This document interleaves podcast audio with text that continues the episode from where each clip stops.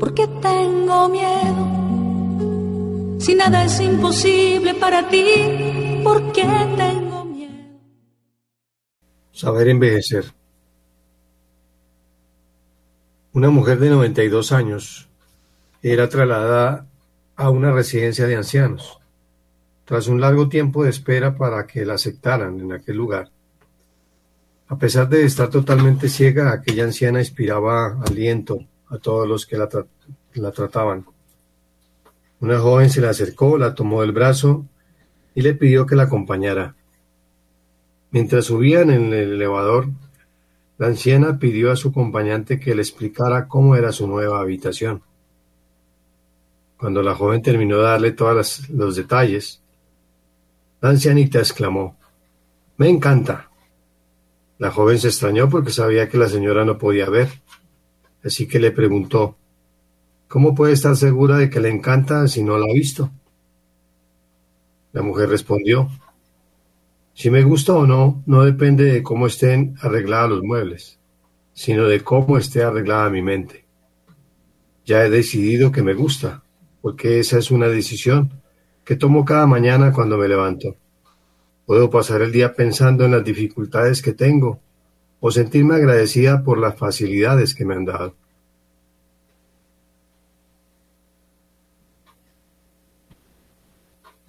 Proverbios 16:31 Has tenido la dicha de tratar con personas que aunque afectadas por algún impedimento físico, saben ponerse y encontrar la felicidad. A mí me han, se han acercado jóvenes que no saben cómo superar sus problemas económicos y ante las grandes necesidades que tienen, solo son capaces de lamentarse por su condición, en lugar de, luchar o encontrar alguna salida. También se han acercado mujeres que afectadas por el peso de los años tienen como único objetivo sentarse en un viejo sillón a ver pasar el tiempo Recuerdo a mi abuelo materno, durante muchos años estuvo ciego, pero nunca lo oí quejarse. Cuando alguien en casa necesitaba algo, sabía que mi abuelo podía echar una mano. Si has llegado a los últimos años de tu vida, no te sumerjas en la depresión. Alégrate por, por lo vivido y por lo que todavía puedes dar. Las cosas dependen del modo en las que las percibamos porque nada es imposible para ti.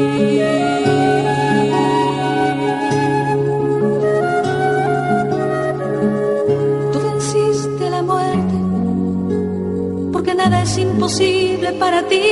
Tú venciste a la muerte, porque nada es imposible para ti. Queridos hermanos, este es un saludo de corazón a corazón Estás en sintonía de Radio María, la gracia de una presencia. Y en este momento, de nuestro programa Vivir la Palabra. Vivamos, somos hermanos creados para alabar, bendecir, glorificar al Señor y para ser felices en medio de lo que vivamos.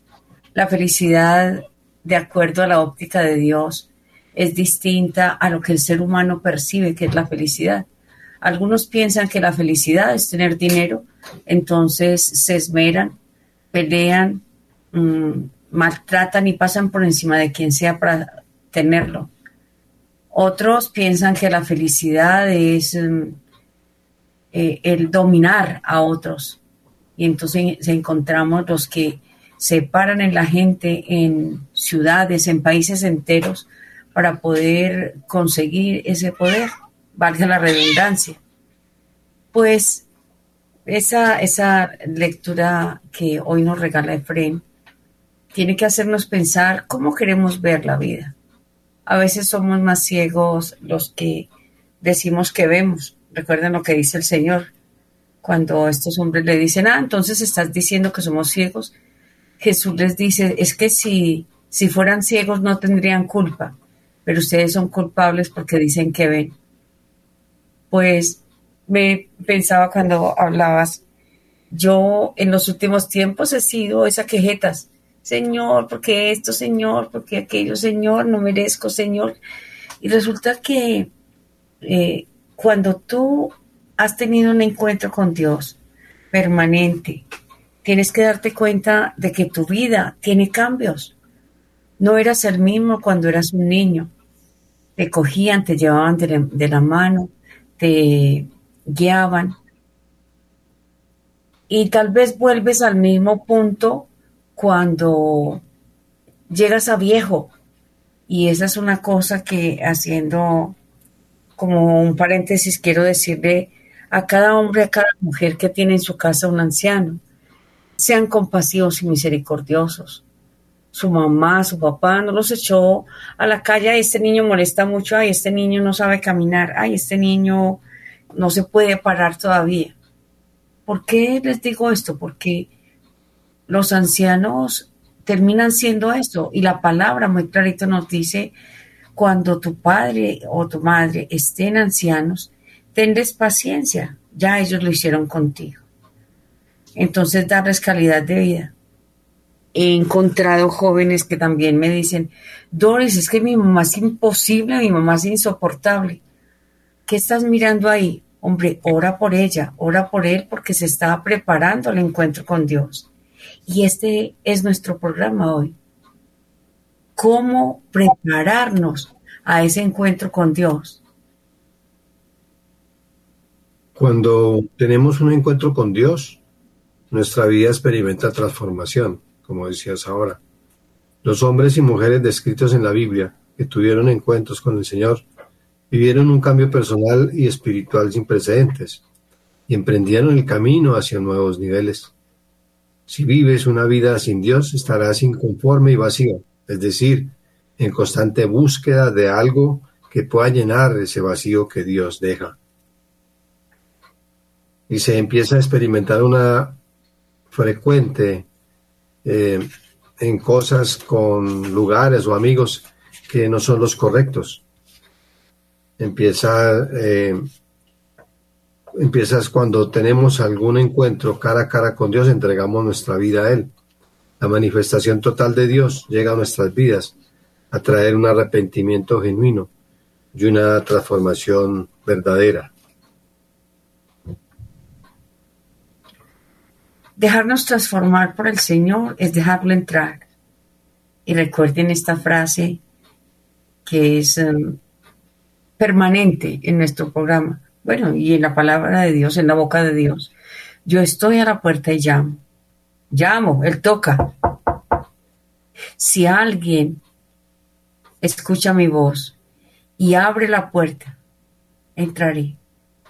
Dejarlo entrar al corazón es decirle, todo lo que siento te lo entrego, te lo dejo porque no puedo más con, mi vida, digamos que te ha tocado muy fuerte, que lo que te han dejado tus ancestros ha sido mm, pues cargas emocionales y espirituales. Pues entonces dile, Señor, yo quiero que tú hagas de mí algo distinto. Mucha gente no se está preparando para la eternidad, para ese encuentro con Dios. Muchas personas ni piensan en la eternidad y otros dicen, es que yo vivo el presente, porque Dios no existe. Hay gente que se prepara para muchas cosas. Hay gente que se prepara tanto que en el momento en que terminó su preparación, se fueron a la eternidad. ¿Qué prepararon en ese encuentro con Cristo? ¿Cómo vamos a llegar ante Él? no podemos pasar por alto porque tarde o temprano vamos a encontrarnos con ese Dios. Va a llegar la muerte.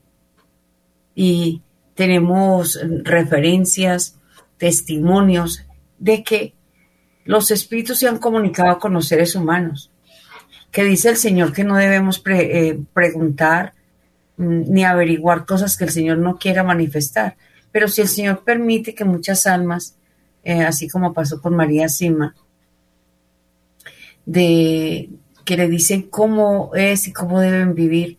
Y un testimonio fuerte que nos ha dejado el Señor en la palabra es eh, a, Lázaro y al rico de Pulón. Dice, ustedes no pueden venir aquí ni nosotros ir allá.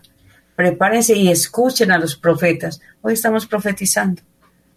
Radio María eh, es la gracia de la presencia de Dios. Cada programa, cada palabra está destinada a que cada uno de los que escuchan esa palabra sea nuevo, esté preparado aquí en la tierra para poder llegar ante, ante Dios. De nosotros depende cómo queremos llegar a ese encuentro.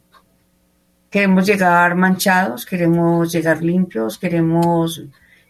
¿Cómo queremos que nos encuentre la muerte?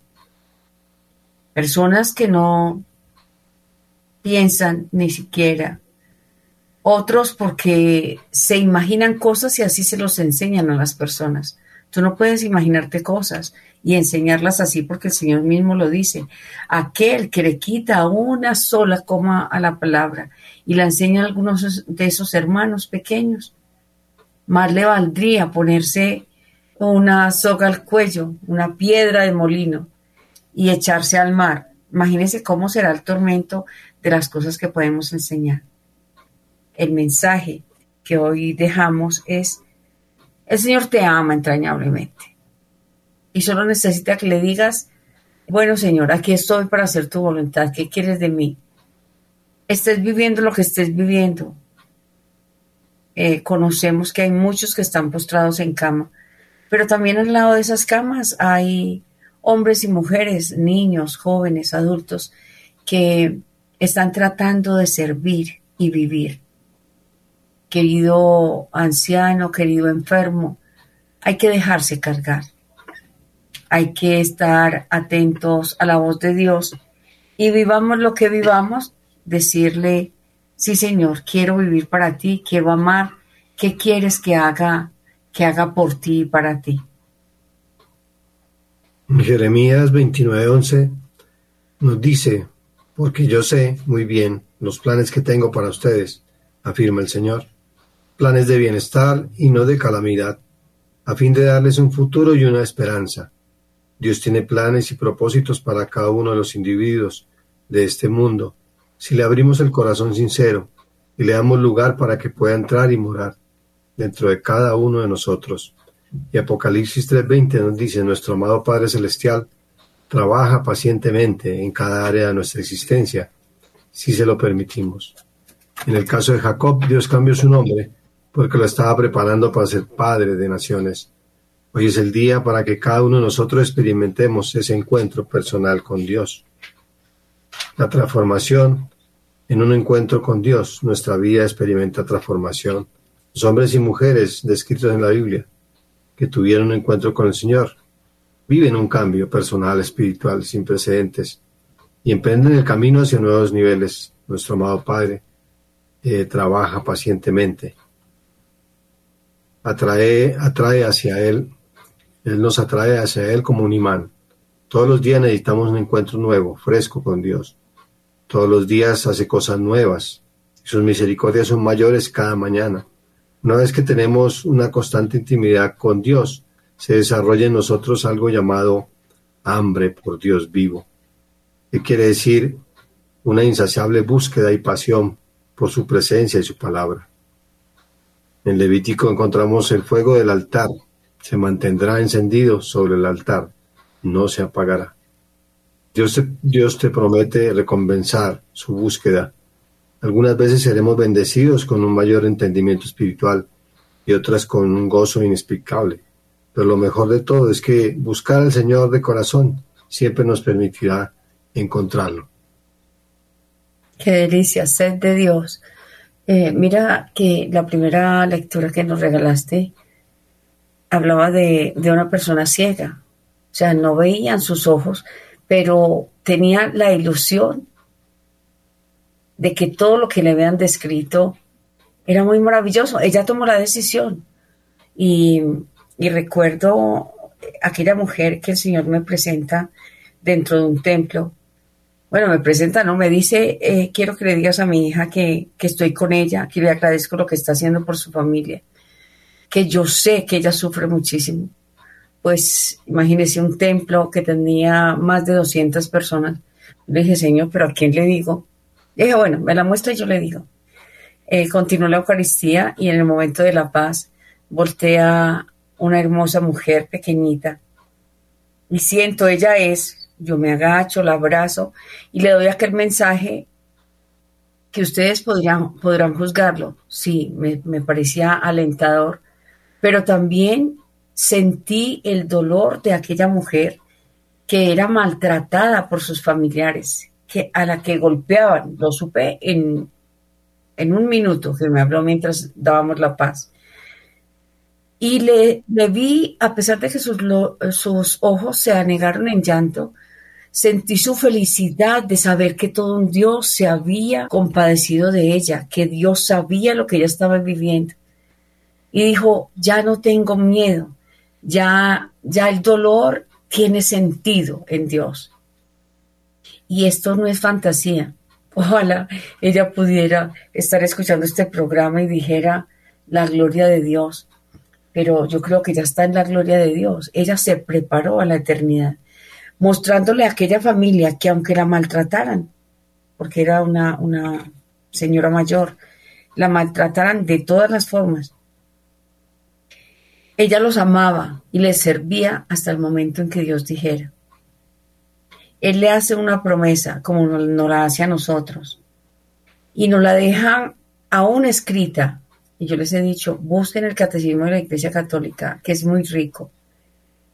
Y con, con hoy iniciamos una serie de programas para prepararnos a un año nuevo, pero a la manera de Cristo, a la manera de aquellos que han seguido a Cristo, tenemos santos en nuestros hogares, santos en nuestros vecindarios, santos en nuestras ciudades. Hay unos que entregan su vida de una forma heroica y bulliciosa para mostrarle al mundo que Dios está ahí, que Dios es una entrega, es mm, felicidad de servir al otro. Madre Teresa, eh, Juan Pablo II, y, sus, y el santo de su elección. Usted estudie la vida y va a encontrar cómo este hombre llega a ese encuentro. Pero todos hablan de las virtudes teologales que la iglesia nos enseña. Los seres humanos en cierto momento no pueden ser decisivos para nuestra fe. ¿Por qué lo digo? Porque hay personas que dicen, Doris, pero es que, eh, ¿cómo voy a creer si es que fulana de tal o fulano de tal que está en la iglesia, que va a misa todos los días hace esto o aquello. Oye, ¿y quién eres tú para juzgar a aquel otro? Ora por él porque se está equivocando y porque se está condenando. Pero mira a Jesús de frente porque Él te va a ayudar. Después de, esta pausa vamos a hablar sobre las virtudes teologales.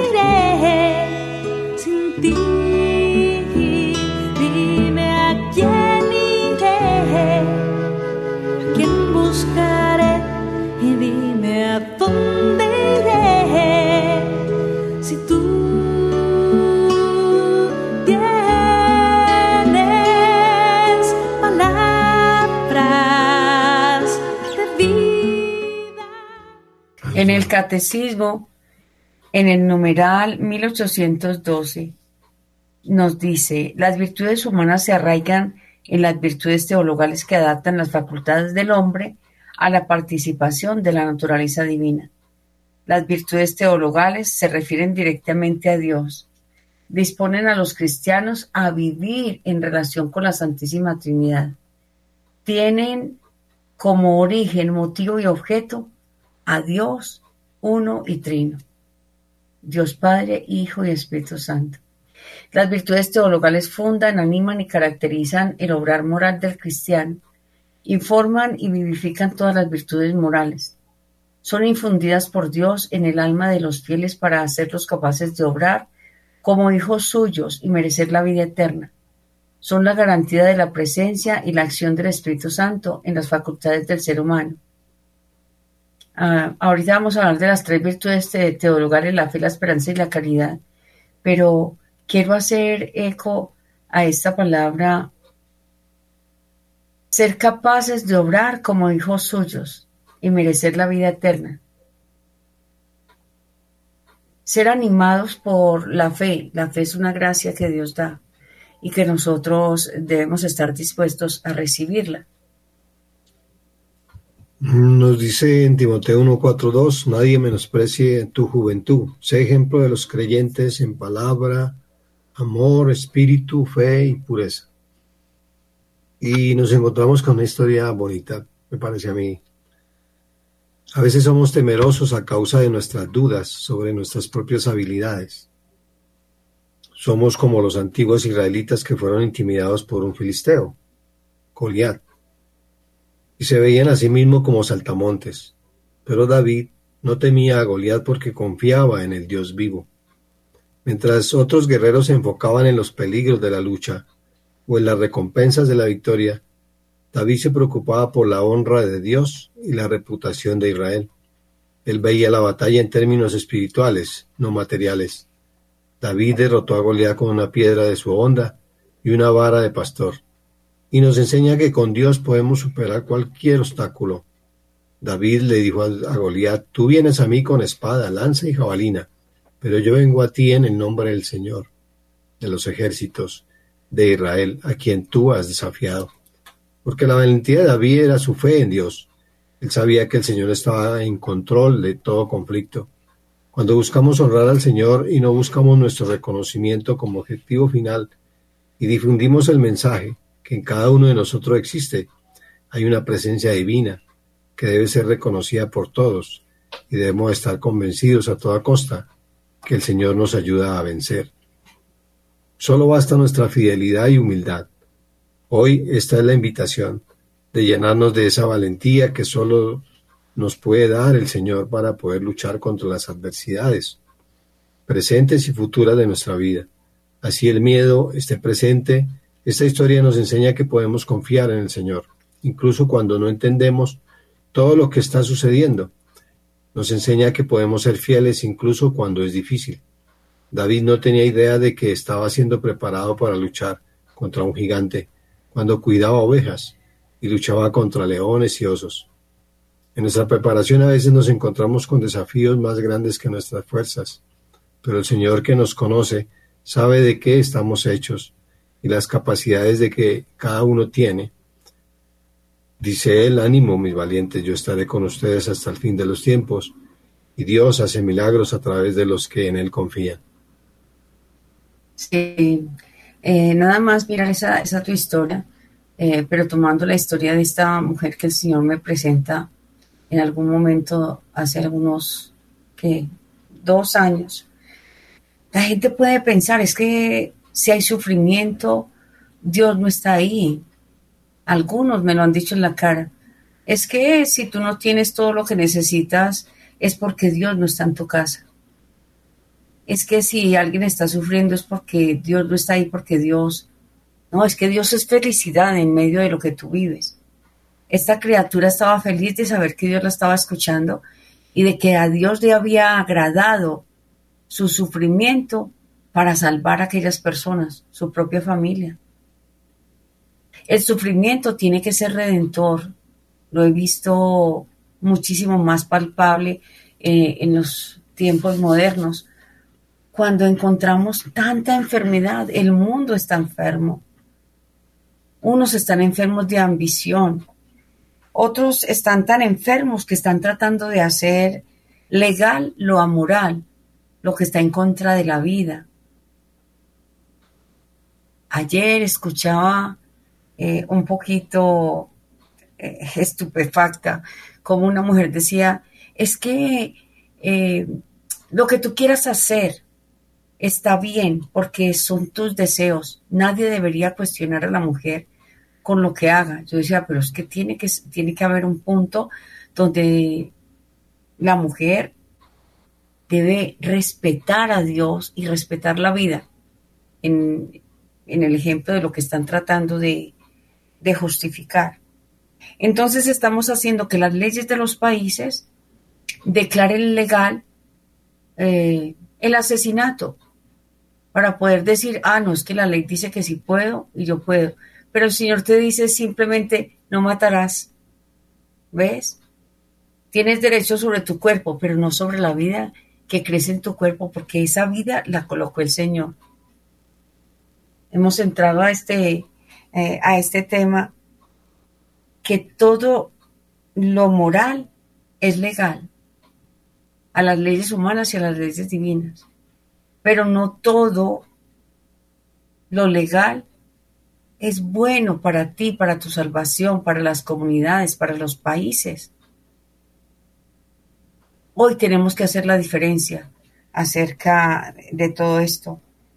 Y por eso pedimos al Espíritu Santo que es real esas virtudes teologales. Y hablamos de la primera que es la fe. Encontramos en el 1814, 1814 del Catecismo la fe es la virtud teologal por la que creemos en Dios y en todo lo que Él nos ha dicho y revelado, y que la Santa Iglesia nos propone porque Él es la verdad misma. Por la fe el hombre se entrega entera y libremente a Dios, por eso el creyente se esfuerza por conocer y hacer la voluntad de Dios. El, el justo vivirá por la fe, dice, dice San Pablo. Romanos 1.17. La fe viva actúa por la caridad ¿Y qué es la caridad? El amor. ¿Y qué es el amor? El mandamiento que Dios nos da. Ame a Dios sobre todas las cosas y al prójimo como a sí mismo. Ay, Doris, es que es tan difícil amar a aquel que... Y le ponemos condiciones. Es que aquel que es feo, aquel que es pelión, aquel que esto, aquel... Pero Dios nos dice que amemos a todos, sin distinción. Dios está dispuesto para nosotros y nosotros estamos dispuestos para Él. Debemos estar atentos a no abrir las puertas para que entren en nuestros hogares espíritus del mal. Ellos buscan, como, como decías tú ahora, momentos en que nosotros estamos de capa caída, se podría decir, momentos más débiles de nuestras vidas para aprovecharse de nosotros. La manera en que esto puede ocurrir es cuando permitimos que esas vías se abran para que estos espíritus malignos entren en nuestros hogares y a nuestras vidas. La presión emocional y la tristeza sostenida en un periodo de debilidad emocional, que se visualizan como momentos de miedo, de decepciones profundas, porque a veces fincamos nuestras esperanzas en una persona o en un negocio en el cual no prospera.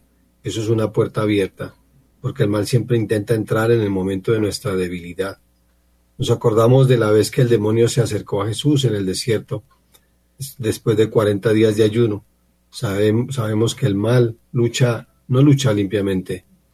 El modo de cerrar estas puertas es que sabemos que el Espíritu Santo te anima a que lo llamemos para que esté junto a nosotros, para que en medio de la batalla nos dé la fuerza que necesitamos para enfrentar el mal y vencer. No importa lo que estés enfrentando hoy, el Espíritu Santo es el que te proveerá de toda la fortaleza y poder necesario para superar y triunfar no es para huir ni evadir la situación, sino para enfrentarla y vencer. Jesús no envió el Espíritu de la verdad para que, para que no seamos, nos, nos envió el Espíritu para que no seamos derrotados por nuestros desafíos emocionales o espirituales. En estos tiempos debemos buscar un nivel más profundo de conexión con el Espíritu Santo. Esto nos inyectará un torrente de poder en lo, en lo más profundo de nuestro ser. Y este poder surge del ser humano cuando se conecta con el Espíritu vivo del Señor. Recuerda que no puedes enfrentar las batallas de vida solo. El Señor Jesucristo te ha provisto del Espíritu Santo, que es el que te dará la fuerza. Otra puerta son los hábitos pecaminosos, deliberados, la práctica constante del pecado. en este pasaje recordamos cuando el mal entró en Judas Iscariote, que traicionó a Jesús, una decisión equivocada, es suficiente. Otra puerta es por donde entra el mal, son las formas de idolatría que van en contra de los dos primeros mandamientos, nuestra falta de conocimiento de lo que hicieron nuestros padres o abuelos, bisabuelos, con respecto a la idolatría. No podemos luchar contra algo que desconocemos. Podemos, eh, por eso debemos invocar al Espíritu Santo, porque Él sí sabe en que estuvieron involucradas las generaciones que nos precedían. Y leemos en Romanos 8:26, de igual manera el Espíritu Santo nos ayuda en nuestra debilidad. El Espíritu mismo intercede por nosotros con gemidos inefables. Esta es la razón por la que es tan importante orar en el Espíritu. No tenemos idea de las batallas que el Espíritu está librando por nosotros cuando oramos en el Espíritu. No sabemos qué puertas está cerrando para tu bien y el de toda tu familia. Debemos agradecer al Señor por las puertas que nos abre, pero mucho más agradecimiento en las puertas que está cerrando. Estamos dispuestos realmente para Dios. Es dejarlo actuar, dejarlo entrar, decirle, eh, yo quiero que tú cortes todo el mal que haya tenido mi familia. No sé si se han dado cuenta, pero hay historias que se repiten, que la vivió la abuela o el abuelo, después la mamá, después la hija, y resulta que la nieta o el nieto están viviendo una situación similar. No quiero decir cuál, piénselo y es una realidad dentro de las familias. Alguien que tiene que tomar la decisión, tiene que tomar la decisión de, decirle si quiero, Señor, que vengas y, y mores en mí. Otros han dicho que, que son tres o cuatro generaciones, pero lo importante es que tú le digas al Señor, yo quiero hacer lo que te agrada y, que rompas en mí lo que no te, no te, no te agrada y no me hace feliz a mí. Pues entonces esa, esa fe es, que es un don permanece en el que no ha pecado contra ella. Muchos hemos denigrado de nosotros, de nuestra existencia, de lo que vivimos, de lo que nos ha tocado vivir. Pero nos dice que la fe privada de, la, de las obras, de la esperanza y de la caridad. La fe no une plenamente a Cristo ni hace de él un miembro vivo de su cuerpo. Somos parte del cuerpo de Cristo. Él a todos nos tiene una misión que hacer. Así como el cuerpo humano cada pedacito, por más insignificante que sea, lo necesitamos para algo. El dedo pequeño del pie, para algo nos sirve. El último de nuestros órganos, para algo lo, necesitamos. Como dice, dice la escritura, no puede, no puede el ojo decirle a la mano, no, yo no te necesito. No, el cuerpo es uno solo y tiene cada miembro algo que hacer. Así que, así como no desechamos nada del cuerpo, no desechamos a ningún hermano ni a ningún, ninguna persona dentro de la iglesia de Cristo. Si a ti te mueve, bueno, pienso, si te mueve el amor a hacer las cosas, entonces vas por buen camino. Pero el amor verdadero en Cristo. Eh, pero si te mueve y te da como una rabiecita, como una furiecita por dentro, entra en lo secreto y habla con el Padre que está en lo secreto y Él te contestará. Él te hará sentir que hay que sanar, que hay que eh, orar.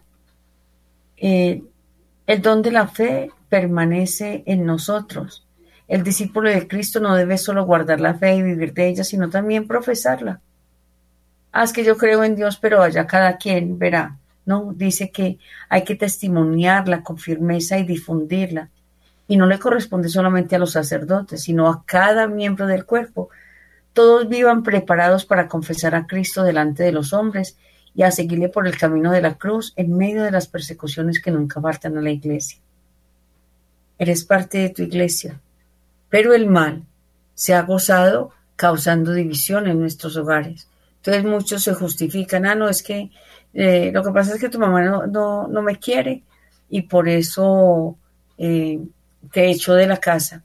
Tal vez lo que te está diciendo el Señor a través de eso es, piensa bien si esta persona te lleva a la salvación, porque si te está llevando lejos de, la casa del Padre, pues debes eh, abandonar ese camino.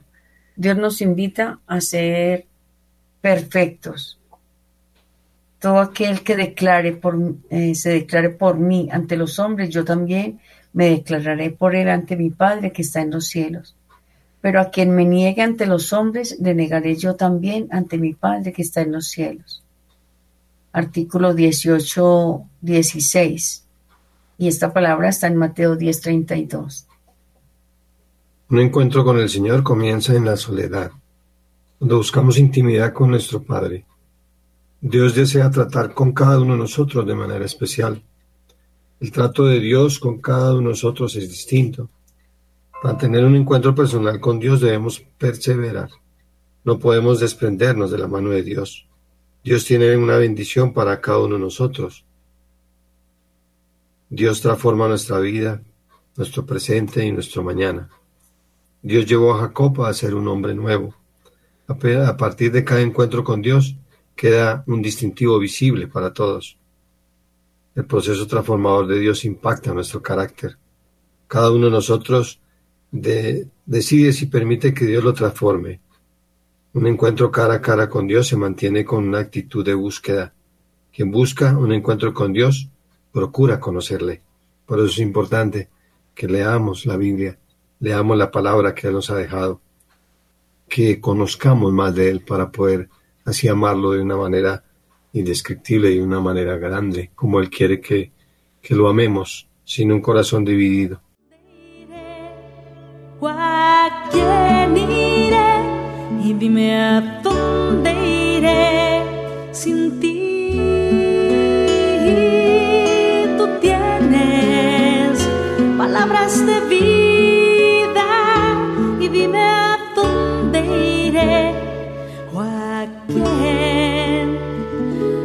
buscaré.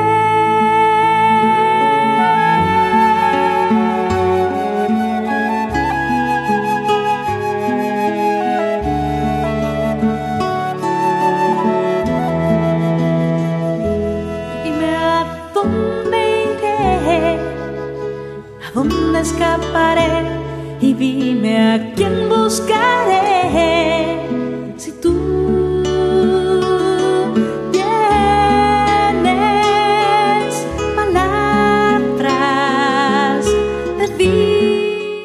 ¿Quieres parecerte al discípulo amado? ¿Quieres parecerte a Pedro, a Juan, a Bartolomé?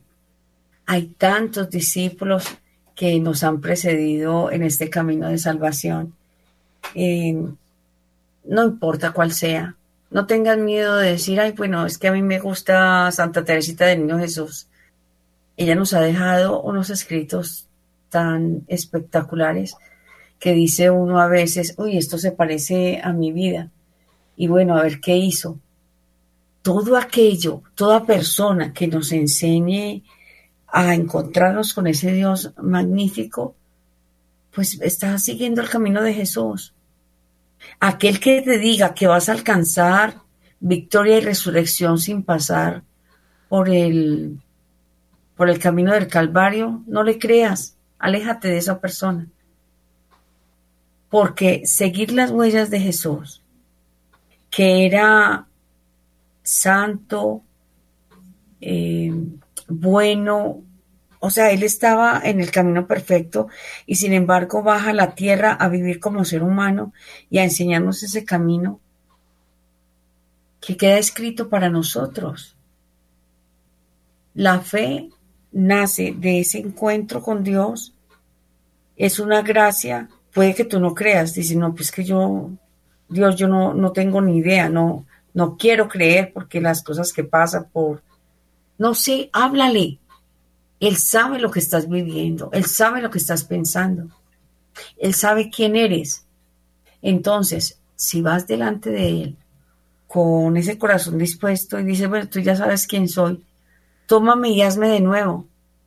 Toma mi vida y hazla de nuevo. La iglesia nos provee ese momento. Y estamos próximos a vivir un tiempo de adviento, un tiempo de preparación. No es eh, porque Dios no haya venido ya, sino porque los seres humanos necesitamos estar recordando. Unos ya empezaron su camino de salvación, otros ya tienen un Dios vivo en su casa, en su mente, en su corazón.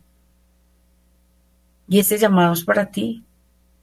Para mí, para, para aquellos que no han, no han iniciado, que tienen su corazón lleno de, de basura, para que vayamos al dulce basurero del alma. A mí me encanta esa frase que dice María de San Giovanni, el dulce basurero del alma. Tú le puedes decir a, a Jesús todo lo que sientes. Él no te juzga ni te condena, te dice, vengan a mí los que están cansados y agobiados, que yo los aliviaré. Dice más, porque mi yugo es llevadero y mi carga ligera. ¿Cuál es la carga de Jesús? ¿Cuál es el yugo de Jesús? ama, cree en mí. Por eso estas virtudes teologales que em, nos enseña la iglesia a través de la historia, con errores humanos, eso es mm, innegable, los seres humanos nos equivocamos, pero está la fuerza del Espíritu Santo para darnos ese camino de, verdad. Ya hablamos de la, de la fe como una virtud de Dios, Ahora viene la esperanza. En el 18-17 nos dice, la esperanza es la virtud teologal por la que aspiramos al reino de los cielos y a la vida eterna como felicidad nuestra, poniendo nuestra confianza en las promesas de Cristo y apoyándonos no en nuestras fuerzas, sino en los auxilios de la gracia del Espíritu Santo. Mantengamos firme la confesión de la esperanza, pues fiel es el autor de la promesa. Hebreos 10, 23. Este es el Espíritu Santo que Él derramó sobre nosotros con largueza por medio de Jesucristo nuestro Salvador, para que justificados por su gracia fuésemos constituidos herederos en esperanza de vida eterna. Bien sabía Jesús todo lo que nos esperaba y lo que nos faltaba.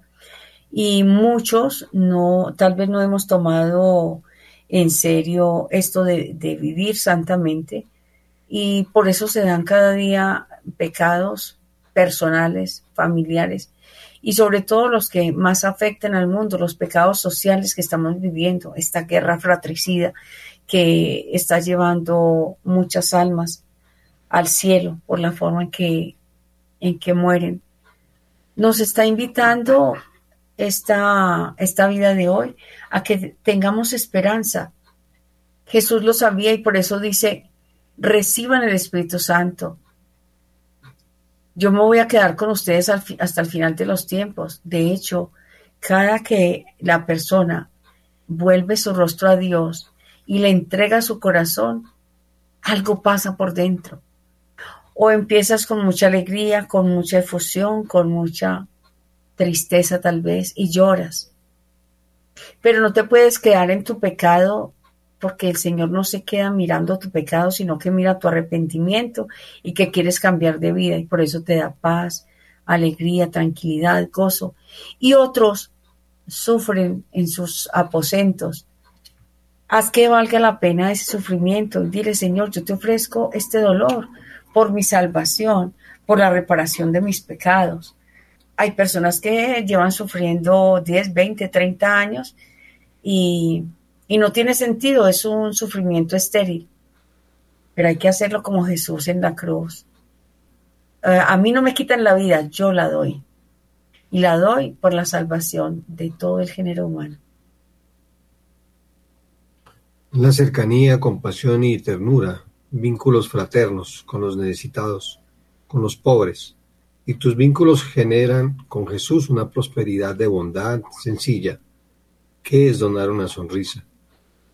La evangelización se hace por testimonio, por atracción, no por proselitismo. Vivir la bondad de Jesús, valorar la cultura del otro. Tenemos que recobrar el sentido de la adoración. Nosotros laicos somos la ayuda idónea de los sacerdotes, porque le hacemos entender muchas veces cosas que el sacerdote no alcanza a ver porque los laicos estamos más cerca de las personas en la comunidad que evangelizan, con una cercanía de caridad y bondad para todos, con el afecto siempre preparado para donarse. Por el hecho de estar enamorados de Jesús, eh, hacen entender al sacerdote que es un mediador, no un funcionario, y que somos capaces con nuestro testimonio de enseñar el camino.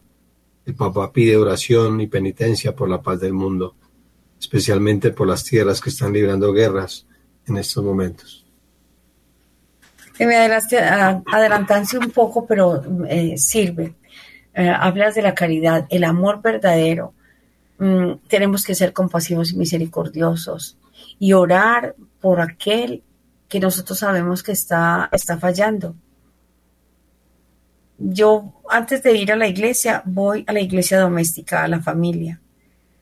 Que poco oramos, doblamos rodilla, lloramos, sufrimos, ofrecemos comunión, ofrecemos Eucaristías por aquella persona que es díscola, que divide, que pelea, que está, no sé, este, puede estar en la droga, puede estar en el alcohol, eh, puede estar mirando fuera de casa, si es un esposo o una esposa. Vale la pena que doble rodilla y ores y le entregues al Señor toda esta, esta basura emocional Tú decías ahorita que las depresiones y todo eso están perdiendo al mundo. Eh, el dolor está haciendo que los cuerpos se enfermen al punto de morir y morir sin un sentido salvífico. El ejemplo está en Jesús. Él muere para darnos vida eterna. Llevamos más de 21 siglos proclamando, diciéndolo, cambien de vida. A muchos no ha llegado ese mensaje. Hoy estamos orando por Israel, estamos orando por el Oriente. Que el Señor tenga piedad y saque frutos de todos estos hermanos que están sufriendo en la guerra, en la guerra de Ucrania, de todos que están sufriendo a nuestro alrededor, una guerra en Colombia, una, guerra que lleva más de 60 años. Pero no queremos llamar las cosas por su nombre, sino, que estamos diciendo que todos los demás son los responsables y que hagan los demás y que la guerra no es conmigo y que no, no matemos a los niños y que no matemos allí cuando nosotros estamos matando nuestras familias, cuando tú eres infiel, cuando tú te robas la paz de tu familia, cuando peleas con tu hermano, cuando no lo amas como es. A veces queremos que el otro sea como nosotros queremos, pero tal vez esa forma de, ser de aquel que no me gusta está mostrando algo mío. Y yo tengo que ir con, con, vergüenza, con mucho amor, pero con mucha esperanza, porque el Señor dice es que yo les dejo el Espíritu Santo para que ustedes tengan un contacto con Dios y puedan eh, seguir el camino que yo sigo. Yo voy a prepararles un lugar. ¿Estás listo? ¿Estás lista? sientes mucha comezón por dentro, rabia, frustración, entrégale al dulce Jesús y dile, Señor, yo no quiero sentir esto, yo sea lo que sea, porque a veces no sabemos qué es. Sea lo que sea, yo te lo entrego y quiero, quiero que yo haga lo que a ti te agrada, para que esa virtud de la esperanza corresponda al anhelo de felicidad puesto por Dios en el corazón de, todo hombre.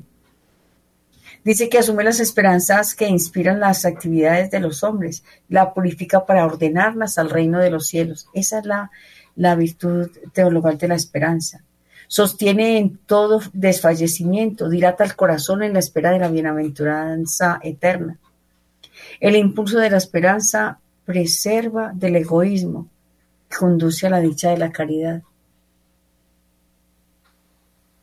Debemos perseverar en la búsqueda de Dios, no está bien caer en el desánimo, es necesario avanzar, perseverar en Dios, desencadena bendiciones para nuestra vida y nuestra familia. En la intimidad con Dios Él nos transforma. Es necesario que dispongamos el corazón para que Dios nos hable. Hablábamos de la fe, y la fe es una virtud sobrenatural, una gracia, un don infundido por Dios. Uno puede estar abierto a recibirlo, pero también puede cerrarse y no querer recibirlo.